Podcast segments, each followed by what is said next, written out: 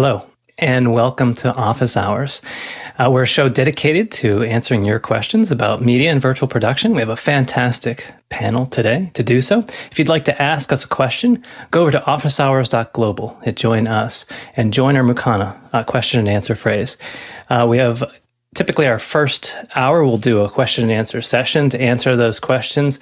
Uh, we're going to have a, something special for you today, Those Uh, Saturdays are Education Saturdays. We have Dave Trotman for us today talking about um, immersive media, the different forms that are available today on the on the venue of education.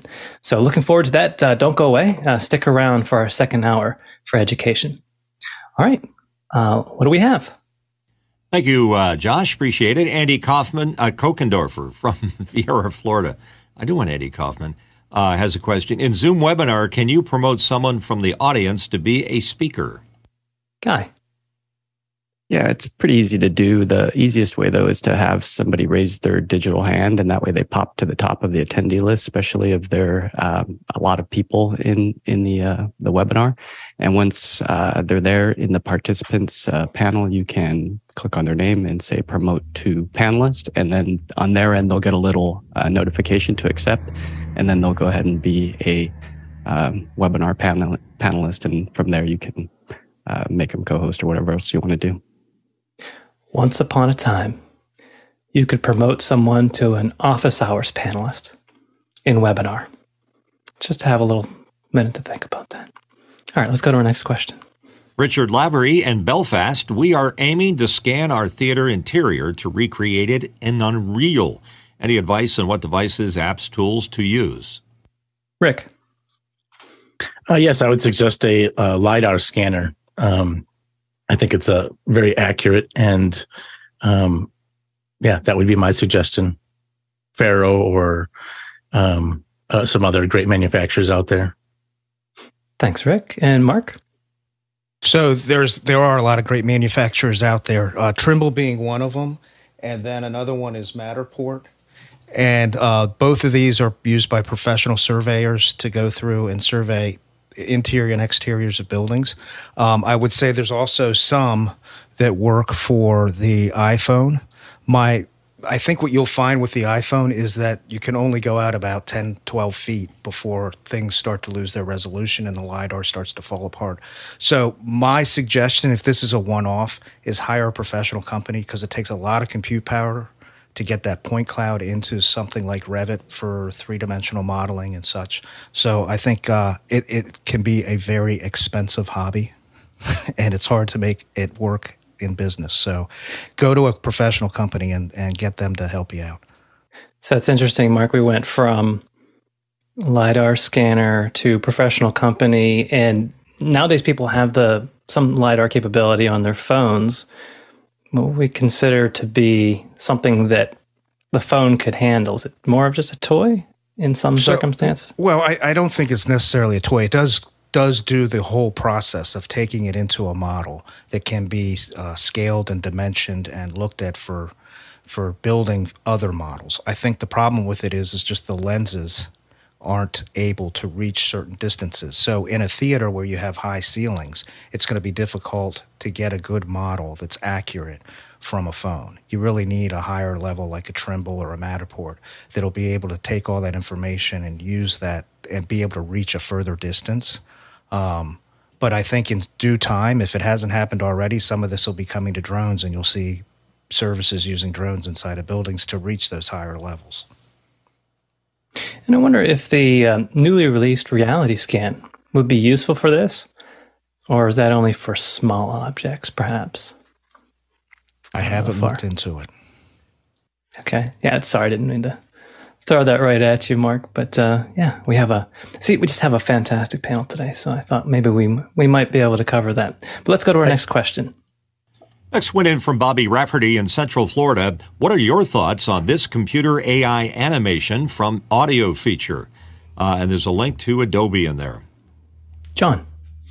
First thought was it was pretty fun to play with. Uh, me and my kids are going to be spending some time on it today. It's nice that the little characters use the Fenwick framer to make sure they, they fit nicely in the center. The problem is you can't have the characters do anything. They can just sit there and talk, and then they'll randomly, or based on your speech, move their arms or legs just a little bit and not in a meaningful way. I think what it points to is in the future, especially in like corporate training or documentation, as we can use more speech to text to animation, it will really help like the corporate training world. And I see a lot of products starting out where you give it a script and it will have an avatar read it in a human like voice. And that's really nice from a training perspective because then if you make a change, you just change the script and everything else downstream gets fixed from there. And one of the hardest things in training is if you're making a video and you're trying to do something that changes frequently, it can be a very costly system to maintain. Rick?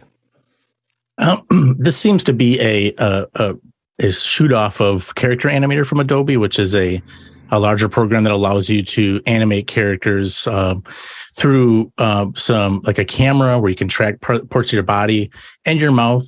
Uh, but the audio animation to me is it's pretty crude. It's kind of more like the mouth just opens and closes. You're stuck with some preset animations that are baked into those characters in Character Creator. So um, it's it's not super accurate. It's more just kind of fun, I feel, um, and just kind of a rough animation. But it's fun. If you want to go a little more in depth, check out Character Animator from Adobe, and it's part of the Cloud suite as well. Thanks, Mark. And Mitchell? I first saw something that would do this uh, in After Effects, believe it or not, as a uh, feature in there. And then, uh, as Rick just mentioned, a character animator. And this site, um, I did notice that the mouth moved a little bit more than just open and closing and doing that kind of stuff. Uh, and as a child of uh, Saturday morning TV cartoons, uh, remembering Clutch Cargo, um, I think some of the older people here will smirk a little bit when I say that. Um, it's not a still shot with uh, the mouth cut out so you can see the mouth talking, but that's the way they used to do it. Courtney. This is a throwback. I, I remember Microsoft had uh, a program that would do something like this. Uh, can't remember. It was Movie Maker, like Movie Maker or, or something like that. It, it, came on a CD at least 10 or 15 years ago that did this. So I don't think there's any AI involved. It's just strictly voice to moving three frames of animation of the mouth around and some stock moves on the on the people. But yeah, they used to have this. Microsoft had one where you could do little scenes. You had backgrounds, you had characters, and you could animate them, and they would animate to a, a CAN's any uh, pre-recorded soundtrack or or open microphone. Thank you. What's old is new again. Let's go to our next question. Mike Beardmore from Reading, UK, with predictions of chip shortages lasting until 2025. What are the opportunities for remanufacturing, refurbing older equipment to production use standards? Nigel. So, um, what is old is new again, I think Josh said. And I think that's probably a theme for lots of people, which is um, while the supply is starting to get better, what a lot of uh, manufacturers have done is completely re engineered their products. I know a number that spent tens of millions of dollars redesigning products. What you'll discover is some of your favorite products will disappear because they can get the parts, but they've already re engineered and retooled into something else. And so they've jumped forward. On the supply itself, I can tell you that it is, from what we say at least, it is starting to get better. Uh, so, what was uh, components that were taking nine months to turn up, they're now taking six months to turn up. And at some point, they'll, they'll become, you know, back to normal lead time. The interesting question will be will there then be a glut of things? So, you know, as, as this works through the snake, will we end up with an oversupply situation where people have more parts they want that could cause some price crashes? Um, there are lots of other implications, particularly people who have uh, put cash out uh, to buy parts that if the prices drop won't be able to recover some of the amounts. So there may be all sorts by the middle of the uh, next year, there may be all sorts of opportunities, uh, sales and uh, price drops that happen as a result of the sudden resupply. I believe that's called the whip or the whiplash effect. Too much, too little, too much, too little, lots of lead time. Go, Courtney. Yeah, and and if you're doing bleeding edge uh, technology where you require you know really you know five nanometer process chips, TSMC is about the only place that manufactures those at the moment. They're building a new fab somewhere in the United States, maybe, but they've scaled back on those plans. So I don't know if that's going to happen in, in Arizona. Are they in your in your backyard, John? Uh, but Arizona for four nanometer. Yeah, but that'll be what three years before that uh, factory is up and going, probably. So um, yeah, if you're going to need bleeding edge stuff, there's still going to be a bit of a shortage. And depending upon the political situation in Taiwan with China, you know, who knows, that could come to a halt or uh, another COVID breakout can cause a lockdown and that can cause havoc too in the supply supply chain. Dave? Well, I guess I come at it from the refurb side. Um, you know, taking apart or cannibalizing older systems and then using parts to repair some other systems was a pretty big practice a long time ago. But now, with the kind of factories that manufacture things with robots and very precise placement of parts, it's really difficult to take apart many of these things and refurbish them. Uh, Nigel dealt with the supply line thing, so I won't mention that. But the other thing about you know remanufacturing is some of the machines that do the manufacturing are quite limited in supply, and so you wouldn't really have one hanging around that could put together the device you're trying to refurbish. So that was one of the directions I thought was restricting that kind of thing. The practice has somewhat gone out of favor to refurbish things because, like cars, they just replace parts; they don't actually fix anything. Go ahead, Peter. Uh, just uh, going up, going off of what Dave just said. I mean, remanufacturing something that's built using surface mount technology is almost impossible. I mean, it, it's a microscope and a human, if you can find it. And and keep in mind that a lot of the chip shortages on and around the specialty chips, the the five nanometer chips. I mean, we have people that can make those. What really has hurt the, I mean, the auto industry and a few other major industries was the old style chips that are you know measured in 30 nanometer kind of kind of designs that they just can't get a hold of anymore. Mitchell. Yeah, case in point, um, this is one of the applications where it's a problem. Is I have a benchmark uh, digital audio, uh, digital analog converter, and uh, the fan went out and it burned up all the uh, the major chips inside. And when I wanted to get it fixed by the uh, the manufacturer benchmark, they said we're really sorry, but those chips are just simply not available. So there is no refurbing uh, going on in that particular line. Uh, they might have moved on to a completely different chip in, in place of that. And I think that's sort of what's making decisions in design now is that they're now, when they're designing something, looking to see if the chips are available and which ones they want to base their system on, particularly on DACs and uh, other types of audio related di- to digital uh, devices. So um, I would never have a problem buying a refurb product. In fact, I encourage uh, anyone that's looking at something new to see if the refurb version's available because it's going to be one that's confirmed to be really good in a working order. So uh, also be aware of what kind of chips are in it in case you have a problem like I did. Let's go to our next question. Perry, uh, Paul Terry Wallace in Austin, Texas. Can Guy from the DVA store show us how he does such an awesome green screen? How long did it take to perfect? Guy, I don't think you have a presentation, but uh, what do you got? Yeah, first, you know, you want to get some composite components, green screen, and uh, you want to light it evenly. You want to use uh, you know, your waveforms and get it to 50 IRE. Uh, but then you want to troll your friend, um, you know, Paul, and put him on the screen and tell him that that's not really a green screen, that that's really my background. And you know, then I could just turn off the TV because that's real life. It's not a green screen at all. So there you go, Paul. Fantastic. I I underestimated you, guy. Let's go to our next question. We've been punked. Okay, next question from Douglas Carmichael. In the early 2000s, there was a company called the Cart Guys that refurbed cart machines and service for the radio industry. One comment was that broadcasters in developing countries never will go to computers. Would that still be true today? No. the, uh, computers are ubiquitous because they're in everything and even if they're not uh, a pc that may be banned uh, you know that is a computing device you can get mp3 players that have little little pcs in them or you know system on a chip uh, that are running and you can use you know a, a $20 a $10 MP3 player can be used as a cart machine to play higher fidelity and longer car, longer pieces than those old cart machines could play. And uh, with the right software interface for them, they you can have a thousand different uh, cuts on that uh, little MP3 player. So no, it doesn't make any sense to go back to the old days of, you know, putting those little foil Q tapes on the endless loop cartridges.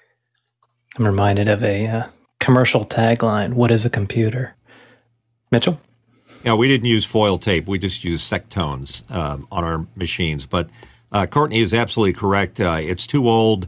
Uh, too much manufacturing and design had to go into making cart machines. Had too many moving parts, too many precision machined pieces to it. And I'm sure, as he said, that uh, you can buy a computer that can play audio back a whole lot cheaper than if you bought it. Back in, I remember in the 70s when we bought a cart machine, it was like three to five thousand dollars in 1970s money. So that'll give you an idea how expensive they were. You know, the original term computers meant a person. Just saying.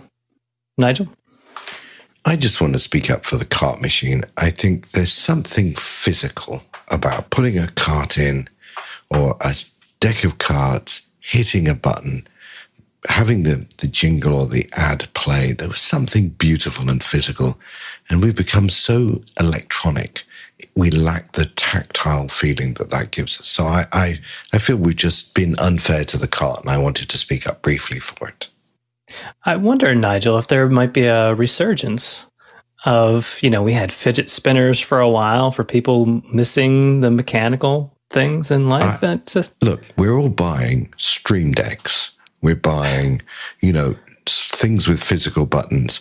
I think we should start a Kickstarter to bring the virtual cart machine back because I just that that pressing that button just at the right time or pulling the fader uh, you know, being the BBC where I worked, the fader went down rather than up, at just at the right moment was such a beautiful feeling.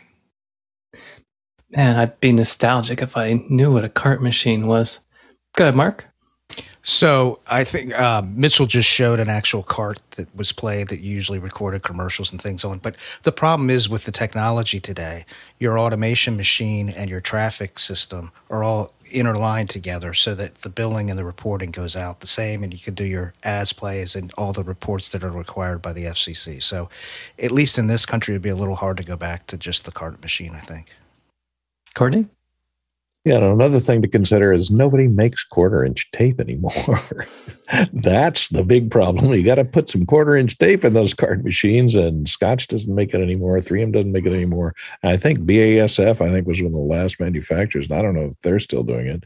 There, there are a, cus- a couple of custom boutique houses that I think may still be doing coatings on tape, but magnetic tape, but it's getting really hard to find. Mitchell. Yeah, there's a lot of things down the supply line. It's an issue because in a cart, this is the actual cart we're talking about. Uh, in this case, it was for my morning show on the radio. Um, you've got the tape that's in it, which is a specially lubricated tape because that tape is an endless loop that's constantly turning and running across uh, the tape heads. And a capstan in a cart machine pops up and uh, does the thing here. So, to Nigel's point, um, I'd love the venerable cart machine to come back, but there's nobody out there building these anymore. This one was built, I can see the actual date when it was manufactured, April 23rd, 1993. And I think Fidelipac was the last company that was making these devices. So you may have the machine, but you need these guys and you need lots of them in order to be able to uh, run it in a radio station. Nigel. Can I just say the lack of imagination going on here? The, the, the next generation of cart machine does not necessarily have to have tape in it. You know, we could put little MP3 players. We could do lots of things. It's the physical cart. It's not the content of it that I'm looking for. I'm just saying. Nice. Well, I think we've had some good time to reflect on that. And if you'd like to um, get the panel's uh, viewpoint, we do have a little more room for questions. Feel free. Let's go to our next question. Next question in from Serge Blondin in Montreal, Canada. Is the Blackmagic Ultra Studio 4K compatible capture device for Zoom? Looking for a perfect uncompressed device. Guy.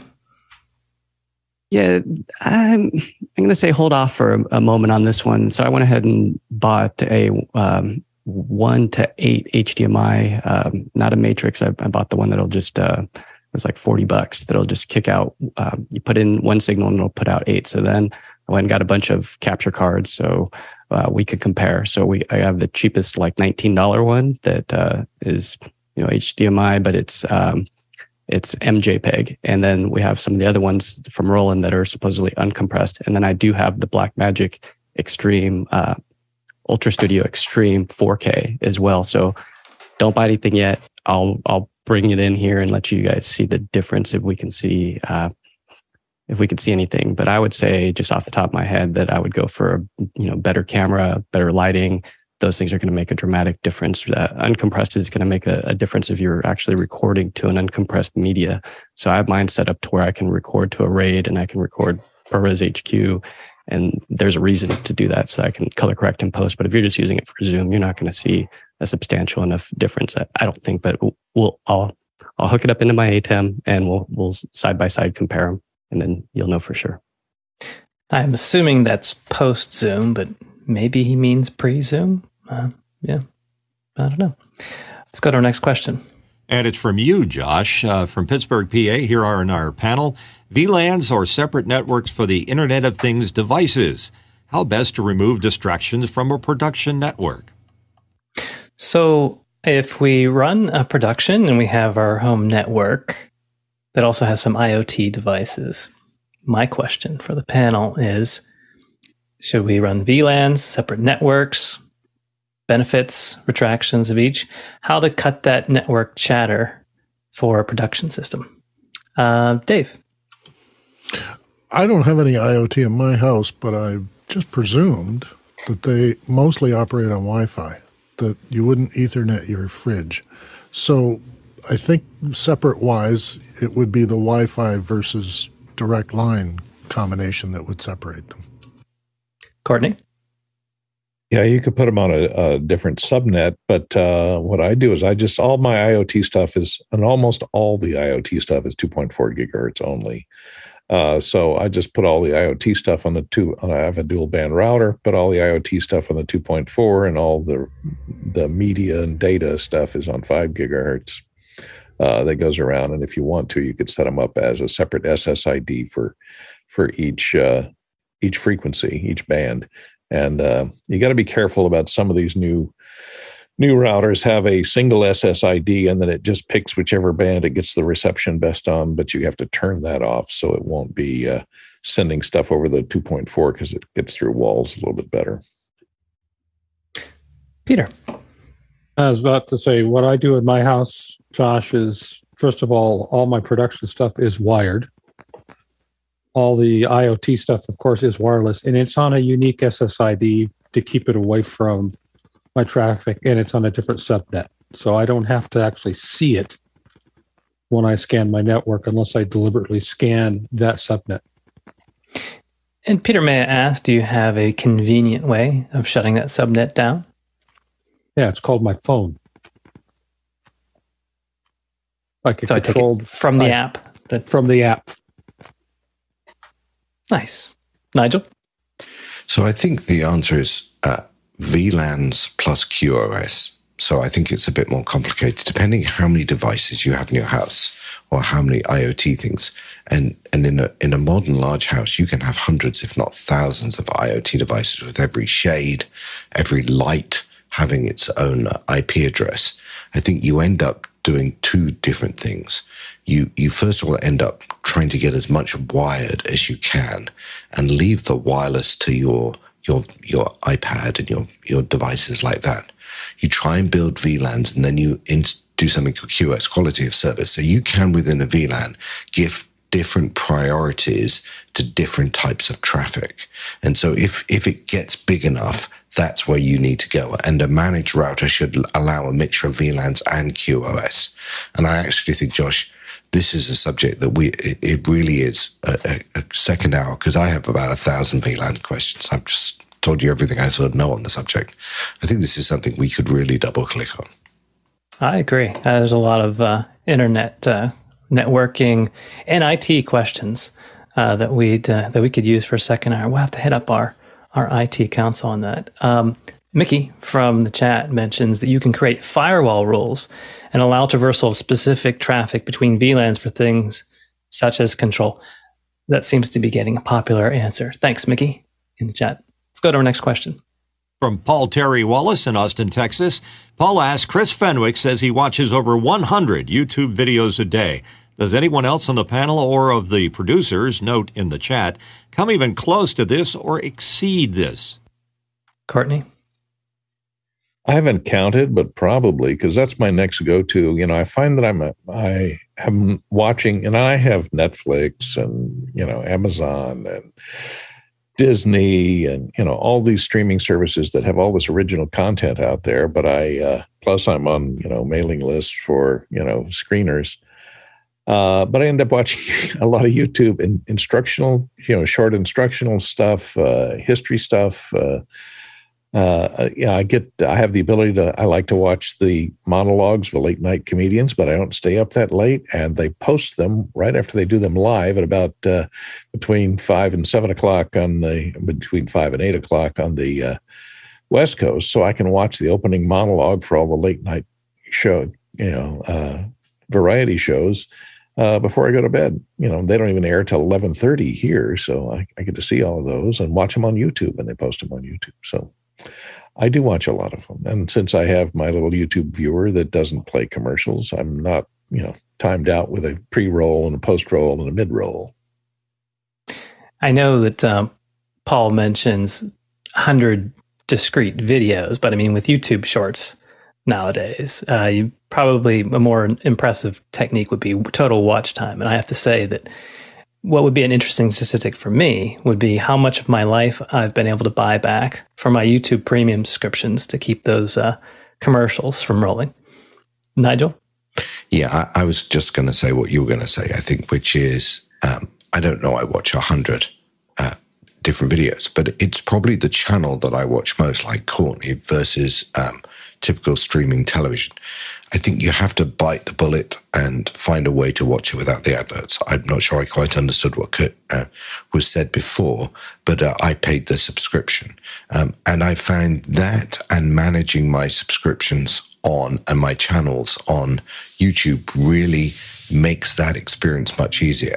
And and I would tell you that this YouTube short thing is a great way to kill an hour at an airport while you're waiting and you don't want to do anything else. Although I am very concerned about how it decides what I should see. Because I am getting a lot of pimple popping stuff at the moment. And I don't know whether that implies that I've been searching for something or just it thinks that's my style. Is that a metaphor for something? Uh, no. Oh, okay. Well, watch those search terms. Uh, go ahead, Mitchell.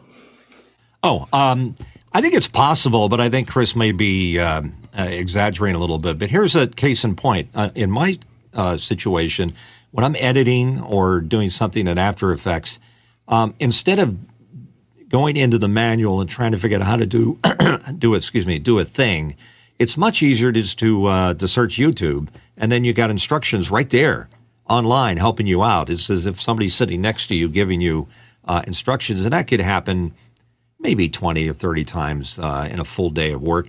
Um, even the rest of the day, if I fill it with cat videos on YouTube, it's just not quite enough to make it to 100. All right. Uh, well, I, we hope that at least some of those viewing hours will be from office hours. Let's go to our next question. Douglas Carmichael asked Senator Markey has adv- advocated for car makers to maintain AM radio receivers in cars because of the utility of AM in emergency situations and the resilient radio broadcast infrastructure. What sort of resiliencies would be in the audio RF chain? Good, Mitchell. Um, I would question that uh, that logic because AM has become increasingly hard uh, to separate from the amount of noise that's out there. Back when I used to listen to AM, way back in the 70s, um, there were a lot less uh, fluorescent lights and uh, hard supplies, uh, you know, switching power supplies, and just general noise uh, because it was more more important. I think FM is still uh, more resilient in terms of a format. The other reason why you won't see car manufacturers investing a lot in current AM is that at least it's being considered a repack of the AM frequencies that are available to licensed uh, users out there. What that means is the FCC is deciding whether or not um, they want to change the whole technical nature of the AM radio frequencies, not necessarily the, uh, the technology, but the frequencies and how they uh, digitize that and pack more channels within a certain amount of space. I think it's going to go that route. So that's a future thing that hasn't been accommodated for in the current technology and is sort of allowing car makers to stop making AM receivers. In fact, there are some cars out there that don't have them. As long as they have headphone jacks. John? I am not a radio technician, but I assume the resiliency factor comes from the fact that there are so many different um, locations from which you can broadcast that are not dependent on each other from an infrastructure perspective, whereas there's relatively few internet carriers to use the internet as that sort of media. Dave. Yeah, I go with that as well. Uh, the emergency frequencies uh, and shortwave, uh, single sideband, ham radio are usually what they rely on for emergencies. So if you've got an earthquake zone and all the infrastructure's gone dead, there's a lot of people who have ham operators nearby who can relay. And this is a practice for emergencies that I've seen with even citizen band. Uh, we have a group here in the north where if you have an emergency, there's a whole bunch of citizen band guys who sit on their radios all day relaying stuff back and forth from emergency services to local people. And that is a much more resilient system because it's it's in everyone. Well, all the participants' homes. It's not my home. Uh, but if I needed to get access to the emergency service, I, I don't think I'd go to AM radio. I'd be looking at shortwave and I'd look for ham operators in my neighborhood who can help us out. Interesting safety precaution, Dave. You talk about um, relying on a ham operator in your neighborhood. So maybe for those of us that are packing our go bags or emergency things, what would be a good investment so that we don't have to rely on uh, our local neighborhood ham operator? Well, there's a lot of wind up radios you can get, you know, for both camping and for emergencies. Um, and wind up radios usually have all of the shortwave frequencies that the world shares. Okay. Thank you. Uh, Courtney? Yeah, for emergencies, I have um, a little digital shortwave FM AM radio that's battery powered and uh, can tune in the shortwave radio frequencies. But I think as far as emergency broadcasts, we're moving more towards cellular with because most cellular towers have battery backup on them, and a lot of them have a, um, a microwave backhaul on them, so they're not dependent on uh, any type of networking connection or fiber connection that comes in, um, so that they can by their battery, by the sake of their battery powered with some of them have solar recharging on those batteries um, so that they can stay on air for a lot more. And plus, the cellular network has the ability to alert you, even if you're not monitoring directly those frequencies. You know, you have to, with a radio, you have to tune in and find the broadcast and tune to it. With F, you know, as we've all known, when we're our cell phones go in the middle of a of a program, that they can broadcast a, uh, interrupt, silver alert, amber alert, any of those emergency broadcast uh, trips that trip on all the cell phones and notifies everybody at the same time. Well, since you mentioned cell phones too, it's a recent advent that cell phones are now getting satellite support. So even if the cell towers are down, that might be a viable option. Go ahead, Mitchell. I'm going to be interested to see what uh, Mark Giuliani says when he answers because he actually owns radio stations and he could give us a little more inside uh, scoop on that. But just for the uh, opinion wise, uh, the Emergency Action Notification System or EBS or whatever you want to call it um, will uh, tell an AM or an FM station when to go into an emergency mode and maybe broadcast a generic problem that's out there or a missing child or uh, an incoming missile from some other country. Uh, but the reality is, is on the AM side, and I would amend this question to mean FM or broadcast or maybe satellite TV or radio. Um, uh, the irony is that AM radio stations are struggling out there, and most of them are automated or satellite driven, so they're not really local. Uh, they're not covering local issues, uh, and there's nobody sitting in the chair waiting to uh, read a uh, report or a alert message because It's all in the computer. So somebody has to generate that message physically uh, to uh, to alert people using the AM side. So I really don't see AM as a real viable uh, system for doing that. But I'm sure Mark will do better than I did. Okay, Mark, what do you think? So there's there, a lot of good points have been made. I would say if you start from the transmission side, a lot of FM stations that are doing transmission and part of the emergency broadcast system have generators so they can operate in, in the event of a civil emergency. If you look at the receiver side, it's going to be very difficult in a civil emergency to probably run a TV set off of batteries. Yes, you can go get a separate, you know, battery pack that's large enough or you may be lucky enough to have a generator running at your home. But in most cases, people are going to turn to a radio because they have a radio on standby. It runs on batteries. It can pick up a radio station and they can find out what's happening. Uh, Courtney brought up some interesting questions about using cellular the issue I think there may be, and Courtney may have a response, is that most cellular towers can only handle so many connections. So I'm not sure how a transmission going over a cellular network is going to be able to, you know, mass send out a mass signal to everyone, whereas the radio just does that out of you know, the way it's designed. Nigel. I think reality will have to set into uh, this conversation. I don't want to get political, but but practically speaking, um, most homes do not have radios. Most homes have televisions and cell phones. Where there are radios are cars. And the, the truth is that the same people who want the AM to be prevalent are driving everybody to buy new electric cars, which don't have AM radios in them either, but mostly have phone signals. I, I think this what this conversation to me is picking a very narrow band, no pun intended, uh, of thinking and not pushing it all the way through. And I think if we want to have a conversation about how do we create emergency uh, and coverage and how we communicate with the broad populace, we should avoid picking one technology that was very popular a century ago and think about how most people live today and redo that? The answer might be the government has to do something to support the cell phone network or something or something or ensure continuity of power to people's homes. I just, I just think it's such narrow thinking for a very complicated problem. I got to say, Nigel, I have, I can see that point too. I was um, uh, required to learn manual square roots with the explanation that if you didn't have a calculator around, now come on, Okay. So, you know, that was that was the explanation for that. And I definitely see the ubiquity in cell phones. And I think, you know, the age of our current panel, um, you know, are thinking about things that they're familiar with, but thinking about a younger generation, they would say, for emergencies, I've got to, I've got to get what? I've got to, uh, you know, find what to do things. So, um, yeah, just my opinion on it. Um, making the ubiquitous uh, handset more uh, usable in emergency seems like a good idea to me, but just my opinion. Courtney? Yeah, uh, sidestepping the emergency aspect of the question and going back to you know availability of, of AM radio in cars.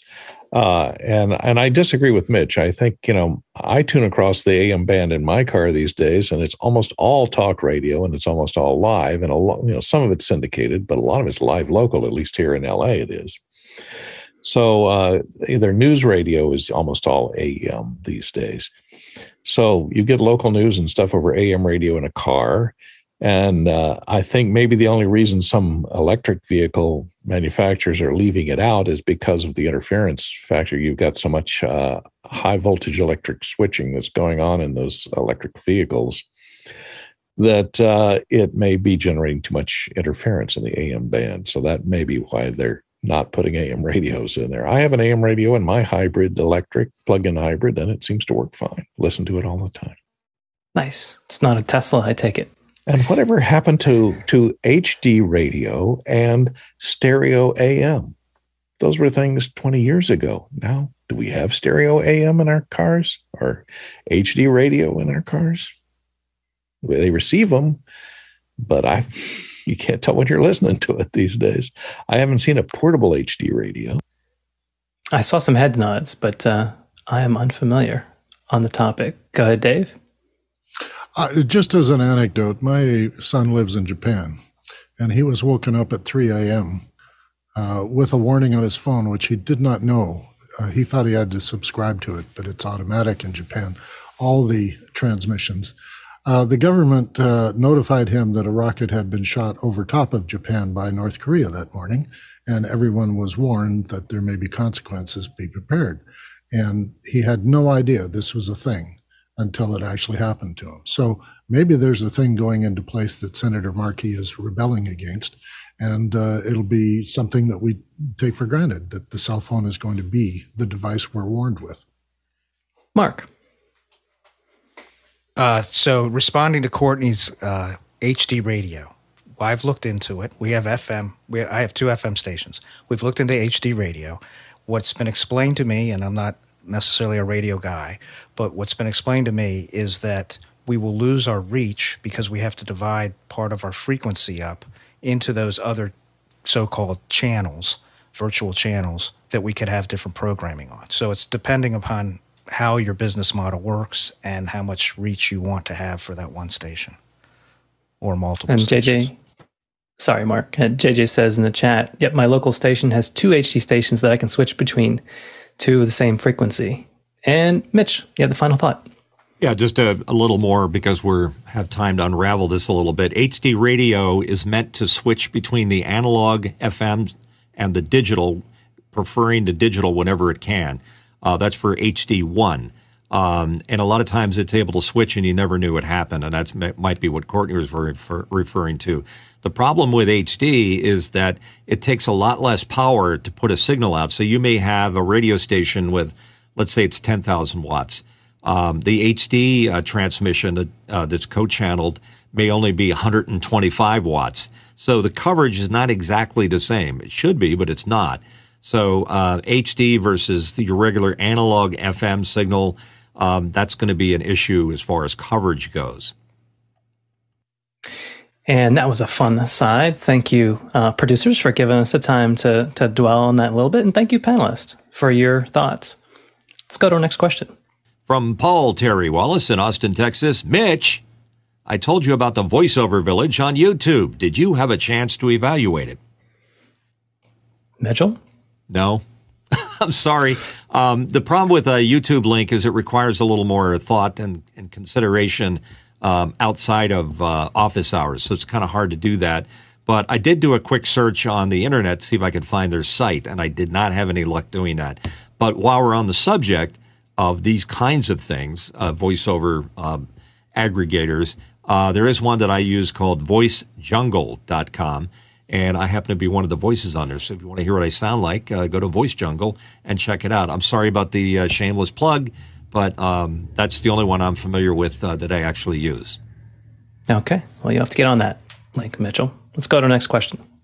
Morgan Price in Victoria, British Columbia, Canada. What are your most useful physical interfaces on your desk other than Stream Deck, and how do you use it? Guy.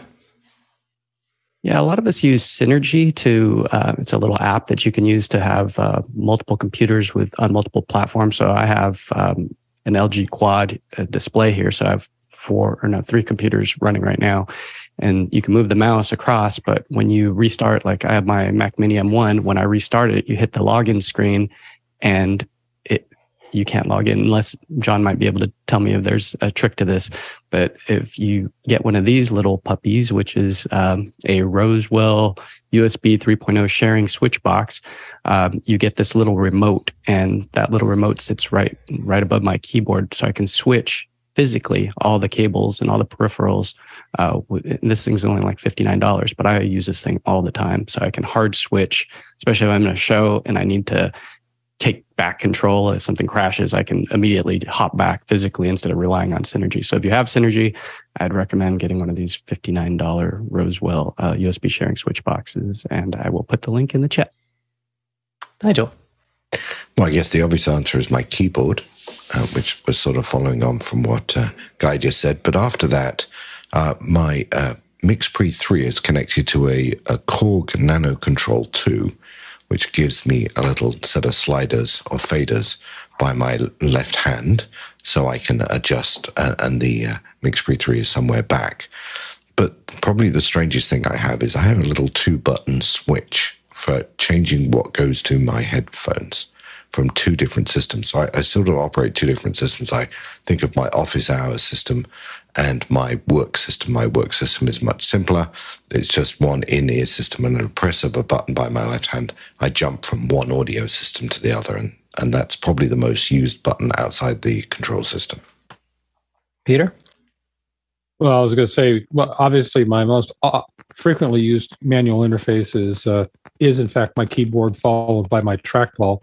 But just to do a corollary, my least favorite manual interface is actually the buttons on my ATEM Mini Pro Extreme. I much prefer the software control.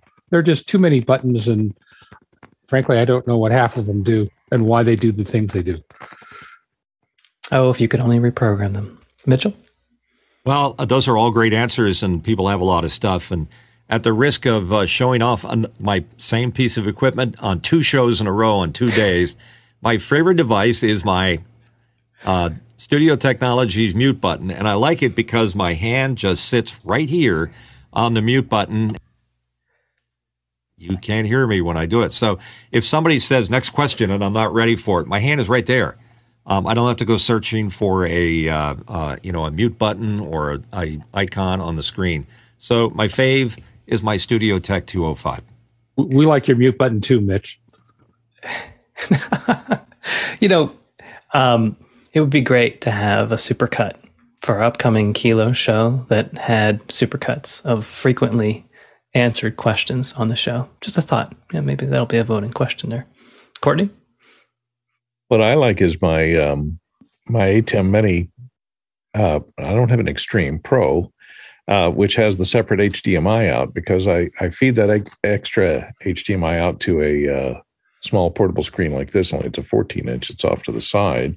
And so I use the six buttons on the outside to switch between different inputs into that screen so I can see the second screen for my main desktop computer. I can cut to the, um, you know, this is the Melee computer. And uh, so that's on one of the inputs, and I control it through this separate wireless keyboard mouse arrangement. And it has this uh, thumb mouse up here, which moves the the mouse around by moving your thumb around on this little sensor here. And uh, so that comes in handy to control the Melee computer. Then I have a um, a, a, Windows tablet that I have comms on, which is touchscreen, and I have the touch version of Unity running, so I can just tap that to talk. And I have a so I have control over that. And then I have a KVM on my main keyboard, which switches between the Mac Mini and the Dell and with a, just a hotkey on the KVM. So I have all of that with just a few screens. So I only have three screens in front of me with a lot of things to interface to them as far as keyboards and mice go. Yeah, we saw some of those uh, yesterday for our behind the scenes ruthless review. So interesting to see what uh, folks have behind their camera. Let's go to our next question. And next question in from Paul Terry Wallace in Austin, Texas. You may have heard that name before. Here he is again asking do you have a roll around cart in your house, Guy? Guy? Uh, I will by the end of the day, which is kind of funny that you bring that up because uh, we're in the middle of uh, redoing our one button studio for version four, and it's going to get a de- an Ergotron uh, desk. And so I get to run over there and go grab this cart, which is an Ergotron cart that I'm going to put my my uh, telestrator on. So it's this one don't know if you can see that down the bottom left, but basically it's got a pneumatic lift on it. So uh, they're really cool and they're mostly used in medical facilities. Uh, they're really stable. But uh, I'll put a link in the tra- chat to this one. We actually have two different ones. The uh, the other one that I uh, that I'm going to grab can actually hold a PC as well or an uninterruptible power supply, so you can actually run something around with uh, batteries. So pretty cool cart. Uh, again, I'll put a link in the chat to the Ergotron. Next question. From John Snyder in Reno, Nevada. What do you do to prepare the way for new gear, specifically a camera? Go ahead, um, Dave, and then Courtney. Well, it, actually, that's a good question for today because I completely redid my whole setup. Just uh, about a month ago, and it's slowly coming to the end of the process. But I began by making a diagram of how I w- wanted to lay it out, and then I was going to do the wiring diagram based on that. Then made a, an entire list of all the things that I'm going to have to deal with uh, when I do this, and it includes the camera has all these other aspects to it, and then the audio has, and then my network and everything else had to be changed. So yeah, I'm a planner. Uh, I do that all the time, and I work it out in my head. So then when I do do it, I'm solving only the immediate problems. I've worked it all out beforehand where everything is going to be. Courtney. Well, uh, off gate plans, gay awry, or whatever it's called, uh, if you speak Gaelic. Uh, I had planned on putting the Insta 360 Insta, Insta 360 link seen here uh, on my uh, computer and be able to switch back and forth between the ATEM, the Insta 360 link, and I have a Logitech uh, C900 HD 900 uh, on here too, but I plugged all three of them in to the same time. And uh, I had a horrible meltdown right before the show two days ago, uh, where I think it's saturated because this switched into 4K, and it's um, but it's coming in over a USB 2 port, and uh, I think it saturated the USB ports, and it just totally hosed all of my. suddenly, Zoom could not see any USB devices, any cameras or any sound equipment on my PC at all until I shut everything down, rebooted the computer. So, saturation of the USB lines uh, is possible if you put too many cameras on it at one time. And by the way, one interesting thing when I went to shut down, it said uh, it couldn't, Windows said it couldn't shut down because the DJI Osmo drivers were still running. Well, I don't have a DJI Osmo hooked up to it. So that tells me that this little device from Insta360 is using that camera as a DJI Osmo camera, and all of its gimbal controls are probably from DJI. John. Appreciate the suggestions. Yeah. I'm hoping to upgrade to a Blackmagic Pocket 6K um, in the near future. But then I realized that when I do that, my camera, which is like super indispensable at work, like once that goes down, I have to be ready to be up by the next day of work, or else I'll be in trouble. So I'm trying to make sure I just approach it correctly. Yeah, Nigel. So here's what happens when I take something out of my setup, I put it in the cupboard that's over there. When the cupboard is full, I take everything out the cupboard and decide what I haven't used for the longest time, and I dispose of it, give it away, or try and sell it invariably the week after I leave, lose it, I need it. So that's encouraged me just to buy another cupboard. Didn't expect that surprise ending at the end. Yeah, um, I'll do that too. Sometimes I have been doing Saturday shows, so usually my major teardowns happen tomorrow on Sunday to make sure I have enough lead time to get a working system up and running. Let's go to our next question from Paul Proskowski in, in Gainesville, Florida, on the topic of radio. What is FMHD and how is it different from traditional FM? Mitchell? Uh, here in the United States, um, it is an in-band solution. Basically, if you if you saw the, I wish I had my telestrator, but I don't have one. Um, if you saw the bandwidth of a of an FM station, they place the um, the HD signal on the side chain on either side of the main signal. So you might have uh, two, possibly three digital uh, channels piggybacking on the uh, the main channel of the uh, the FM station.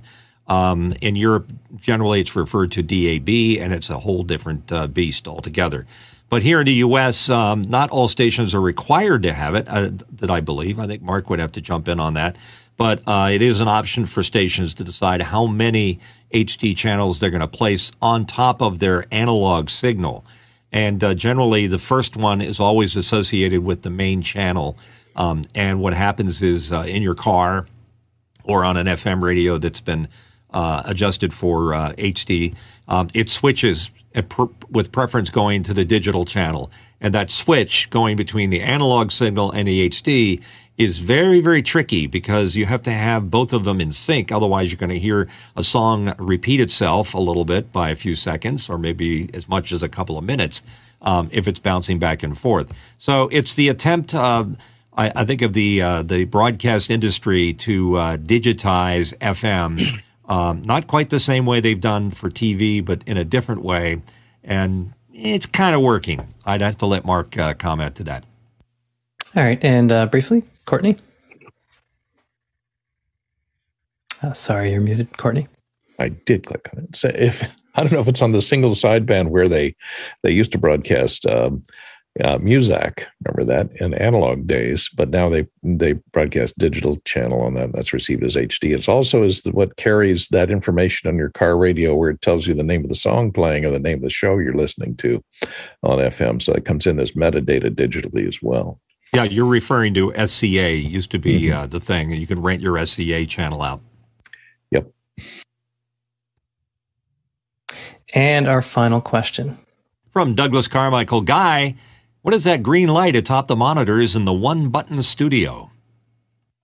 Yeah, that is a uh, Reflecmedia light ring. So basically, there's a special fabric that you can get that accompanies the Reflecmedia system, and that uh, turns the um, that gray screen in. It's basically lots of little glass beads, and it makes that blue or green. So with that light ring, you flip a switch and it'll turn it uh, blue or green. Let me show you the what he's talking about. So here it is on the BGH one. Um, that's uh, if you ask me uh, tomorrow or cue me up, uh, give me a little more time. I have one here. I can I can dial it in. I just I'm locked in right now, but I can I can show you how it works. It's really cool or you can just Google it and find it. It's Reflecmedia. I'll put a link in the chat. All right. Well, thank you for that discussion. Thank you, panelists, for being here to answer our producers' questions. Thank you, producers, for uh, really guiding the show with the questions that you desire to answer. And we also want to always give uh, uh, appreciation to our back crew. That this is the reason why our show looks and functions so well. So appreciate that.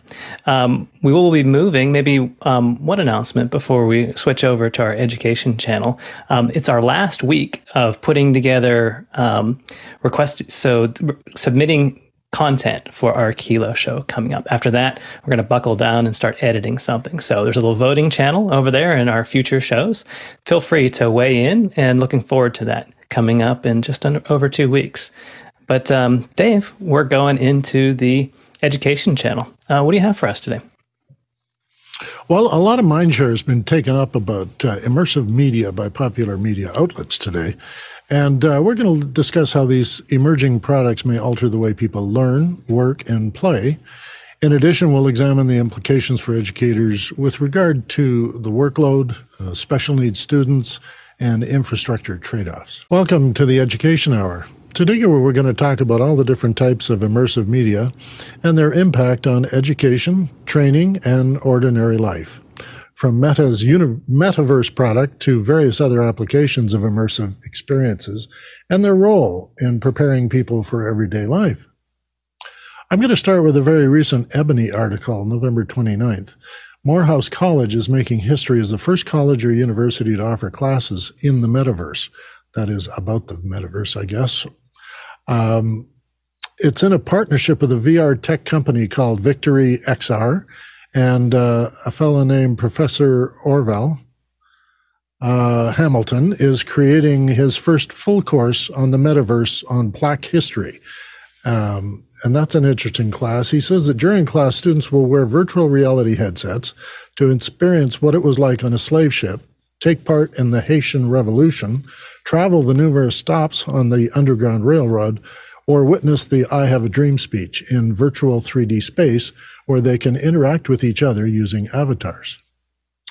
In that article, they referenced a paper from the Pew Research Center on the metaverse. In it, they examined the nature of a metaverse and its social and economic implications. The word was coined by sci fi author Neal Stephenson in 1992 in his novel Snow Crash. And in today's terms, the metaverse is the realm of computer generated network extended reality, or XR. And XR is an acronym for uh, representing uh, AR, augmented, MR, mixed, and VR, virtual. Uh, their study looked at 624 technology innovators, developers, business and policy leaders, researchers, and activists. And they provided open ended responses to a question seeking their predictions about the trajectory and impact of the metaverse by 2040. Will it or won't it be beneficial in a host of areas described?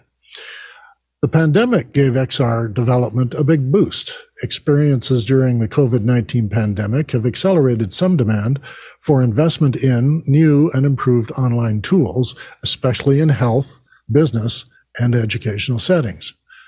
A number of experts in that study predict people will not be willing to invest their time and energy in virtual spaces in which they can be further manipulated and surveilled by corporate and or authoritarian interests. I found that very interesting. An article on whiteness of Mastodon in Tech Policy Press cautions how new technologies are failing to provide enough agency for marginalized people and minority groups to form communities unique to their needs. That was published in November 23rd of this year. And they had an interview there with Dr. Jonathan Flowers, who said in the interview, I'm drawing on John Dewey, who says that communities, individuals, organisms emerge by means of their environment. That is, in transaction with their environment, such that both the individual and the environment are changed. Moreover, they incorporate some element of the environment into how they make their personhood and their individuality present within a variety of spaces. So today, I wanted to start with everyone's view of this XR future and then move to the idea of experiential learning, both in classrooms and in everyday life.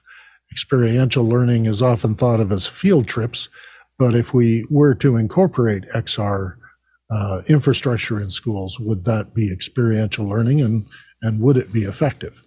Um, if anyone wants to put their hand up to begin the discussion on this, we can talk about what immersive experiences might be uh, and what experiential learning might be. Want to start it off, Tony? So, thank you, Dave. Uh, interesting enough, I had the director of the program at Morehouse on conversation with Tony Mobley this week. And part of our conversation was indeed about the uh, her her point of view was that um, a lot of people were getting caught up in the uh, immersive experience on the slave ship, and that it was more than that. It was a broader base um, opportunity to experience the metaverse. But she emphasized the importance of actually having those experiences of the slave ship. And she went on to talk about the importance of uh, the uh, metaverse being a uh, a resource for all people and not just you know um, uh, majority culture. And so it was a, it was a fascinating conversation. It was um, it was cut short a little bit because of her uh, technical issues that she had, uh, and also the fact that she had, was in a major, um, she had a major incident over the weekend. Um, but I, I, think that technology has always been the great equalizer when it comes to uh, moving a society forward, and this is uh, not different from any other technological advancement that can help a culture develop. And I just think that um, we as individuals and as a, a group should push as much as possible to make sure that the resources are available so that all uh, partners can continue to participate in this um, endeavor. Thanks, Tony. Let's go to Harshid. Yeah, so I wanted to speak on how immersion evolves. And uh, last night I was speaking to a, uh, uh, to uh, one of our friends uh, that came on when we were first starting up the Education Hour uh, discussion, and Mandy and I spoke about Roblox, where she mentioned that it's so interesting that she went through some kind of concert thing on there, and the interactiveness where you could go, kind of in the uh, the hallway, pick up a bunch of merch as you would, and then go into the concert and just that interactivity she felt was really done well.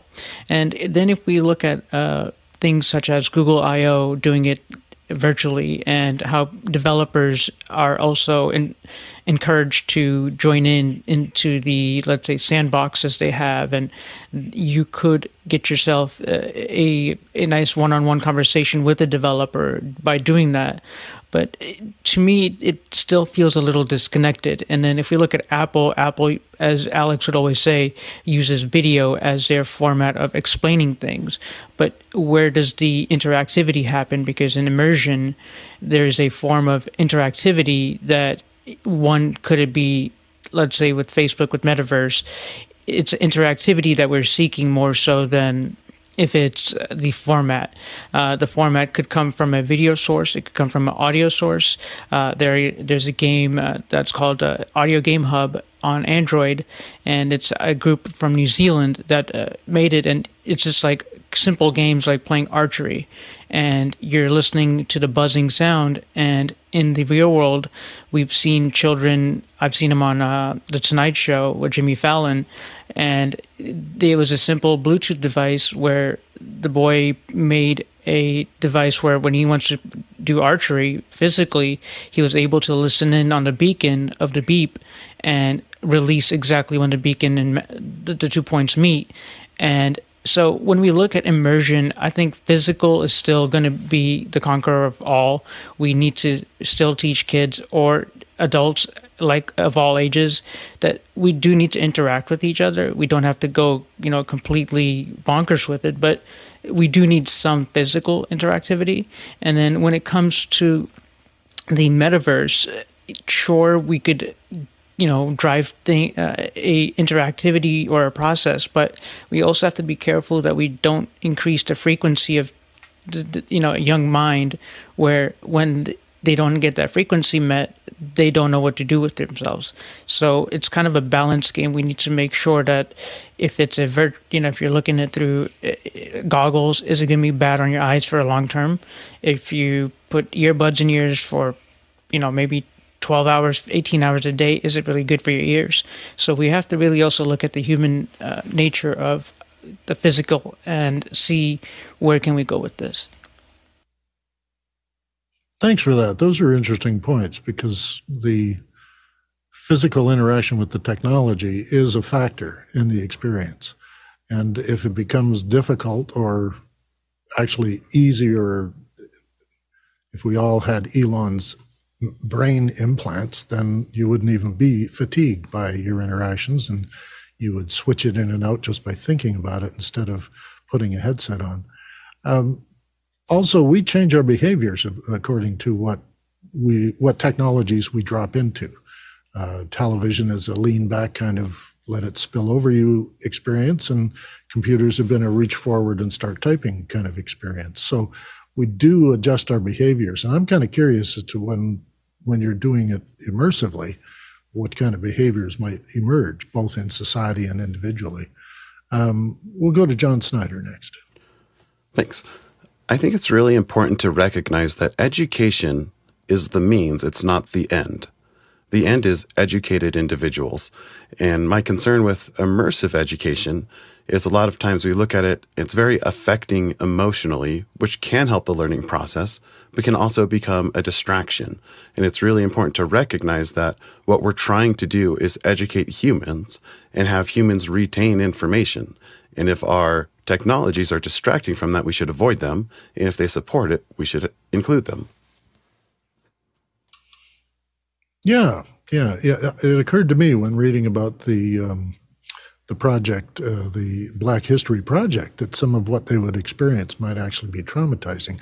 So I'm sure the professor has looked into supporting students uh, who may have been affected emotionally by what they experienced in in that immersive classroom.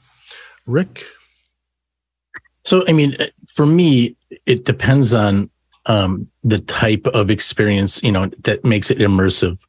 Um, you know, like for me, virtual reality is kind of an empathy tool. It allows you to put someone in somebody else's shoes. It allows you to put someone in a particular time and space.